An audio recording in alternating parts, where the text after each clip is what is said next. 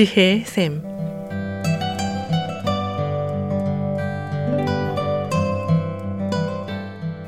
매주 월요일부터 금요일까지 각 분야의 전문가를 모시고 우리 삶에 필요한 말씀을 듣는 지혜의 샘. 오늘은 AP 리커버리의 손재열 디렉터께서 말씀해 주시겠습니다. 안녕하십니까. 손재열입니다. 오늘은 다른 사람과의 관계 속에서 내가 어떤 형태로 내 자신을 나타내고 또 다른 사람은 그에 반응해서 어떻게 나타내는지를 생각해보는 시간을 가졌으면 좋겠습니다. 혹시 여러분들 중에 다른 사람하고 지내면서 계속해서 건강치 못한 불편한 관계를 지속하고 계시지는 않습니까? 또 어떤 사람에게 아니라고 대답하지 못해서 속을 꽁꽁 앓으신 적은 없습니까? 또 다른 사람과 지내면서 항상 내가 왜 이렇게 방어 자세가 되지? 라고 생각해 보신 적은 없습니까? 아니면 또 내가 너무 다른 사람이 공격적으로 하고 있지는 않습니까? 또 어떤 사람은 나한테 전혀 관심은 없지만 나를 계속해서 이용한다는 생각은 해보신 적 없습니까? 다시는 이렇게 안 해야지 하면서도 또 다음이 되면 같은 패턴을 반복하는 자신을 보게 되는 경우들이 가끔 있죠.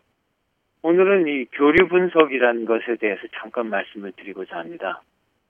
교류 분석, Transactional Analysis라고 불리는 이 모델은요, 나 자신의 어떤 심리 상태를 보는 게 아니라 다른 사람과의 상호 관계 속에서 나 자신을 발견하고 또 다른 사람의 상태를 보는 그런 관점입니다. 이 모델은 상호 작용 속에서 내가 어떻게 하는지를 거기에 더 관심이 많은 거죠. 이 모델에 따르면 한 개인의 자아 상태가 세 가지로 나뉜다고 얘기를 합니다. 첫째가 부모 상태입니다. parent state죠. 이 상태는 태어나서 한 5살, 6살까지 부모와의 관계, 또 어른과의 관계를 통해서 수득되진 어떤 일련 사건들을 통해서 형성된 상태라고 말합니다. 낯선 사람하고는 얘기하지 말아라. 밥 먹을 땐 똑바로 앉아서 먹어야지. 길 건널 땐 조심해야지. 이런 말들을 들으면서 저희들은 많이 컸죠. 꼭 부모가 아니라도 어린 시절 중요한 위치에 있는 어른들을 통해서 배우는 행동, 일들이 이에 해당되고 그렇게 해서 저희 속에는 그런 상태들이 있다는 얘기입니다. 두 번째는 아이, 자녀의 상태입니다. 이 상태도 첫 5, 6년간의 아이의 감정이나 경험을 통해서 남아있는 기억을 통해서 형성된 거겠죠.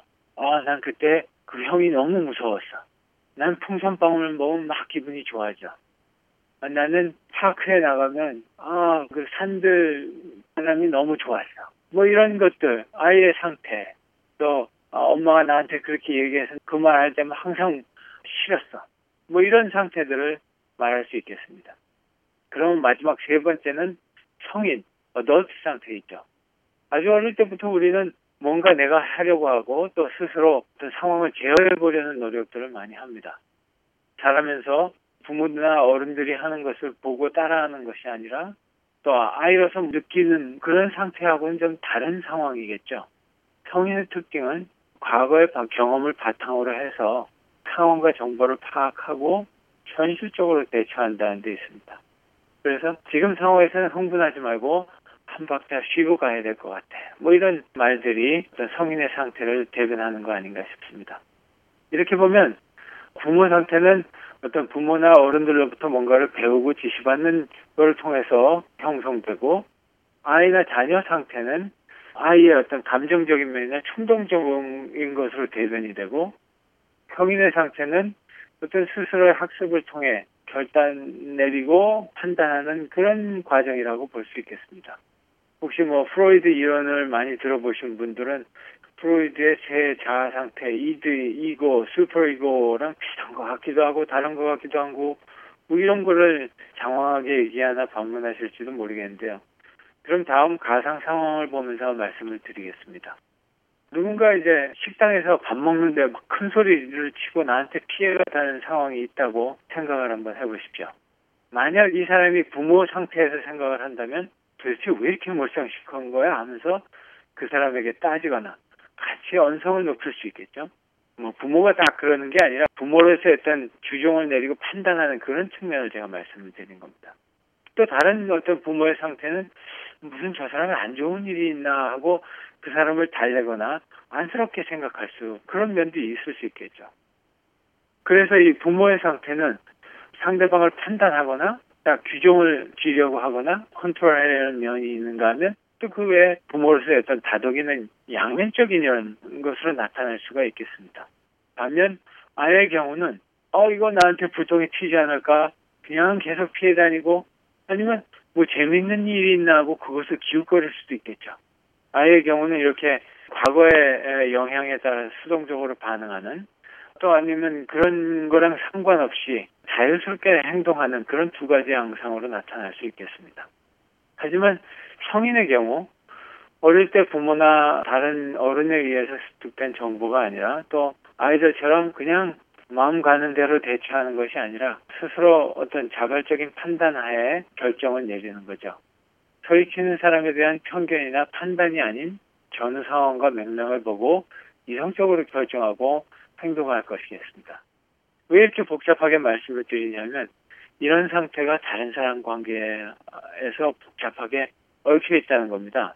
A라는 사람이 왜 이렇게 당신은 일하는 게 느려 터졌어? 라고 얘기를 하면 B라는 사람은 제가 원래 그렇죠 뭐 죄송합니다 라고 대답을 한다면 A라는 분에게 있어서 부모의 어떤 지시하는 거 판단하는 거 그런 면이 드러나고 또 B라는 분에 있어서는 아이로서 그냥 지시를 받아들이고 수동적으로 대답하는 그런 상황이 나타난 거죠. 또 A라는 사람이 아, 난 일을 못하겠어. 될 대로 되라 하고 얘기한다면 B라는 사람은 아, 그러면 어떻게 알았어. 내가 해주지.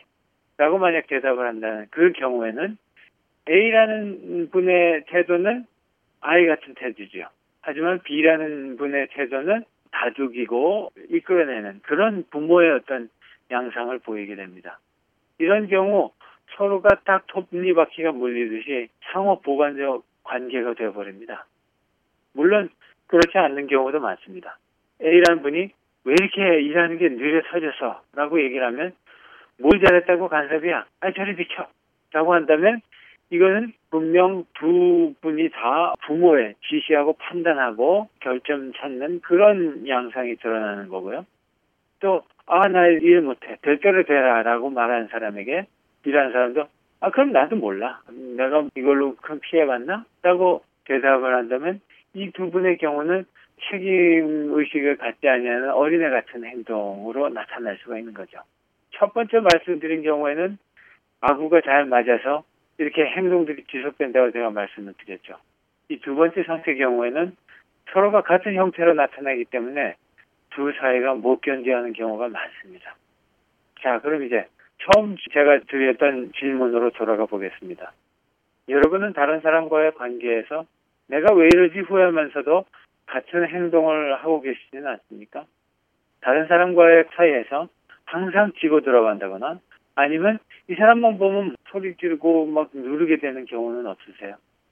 아니면 저 사람하고는 왜 똑같은 말만 반복하게 될까라고 생각하신 적은 없습니까?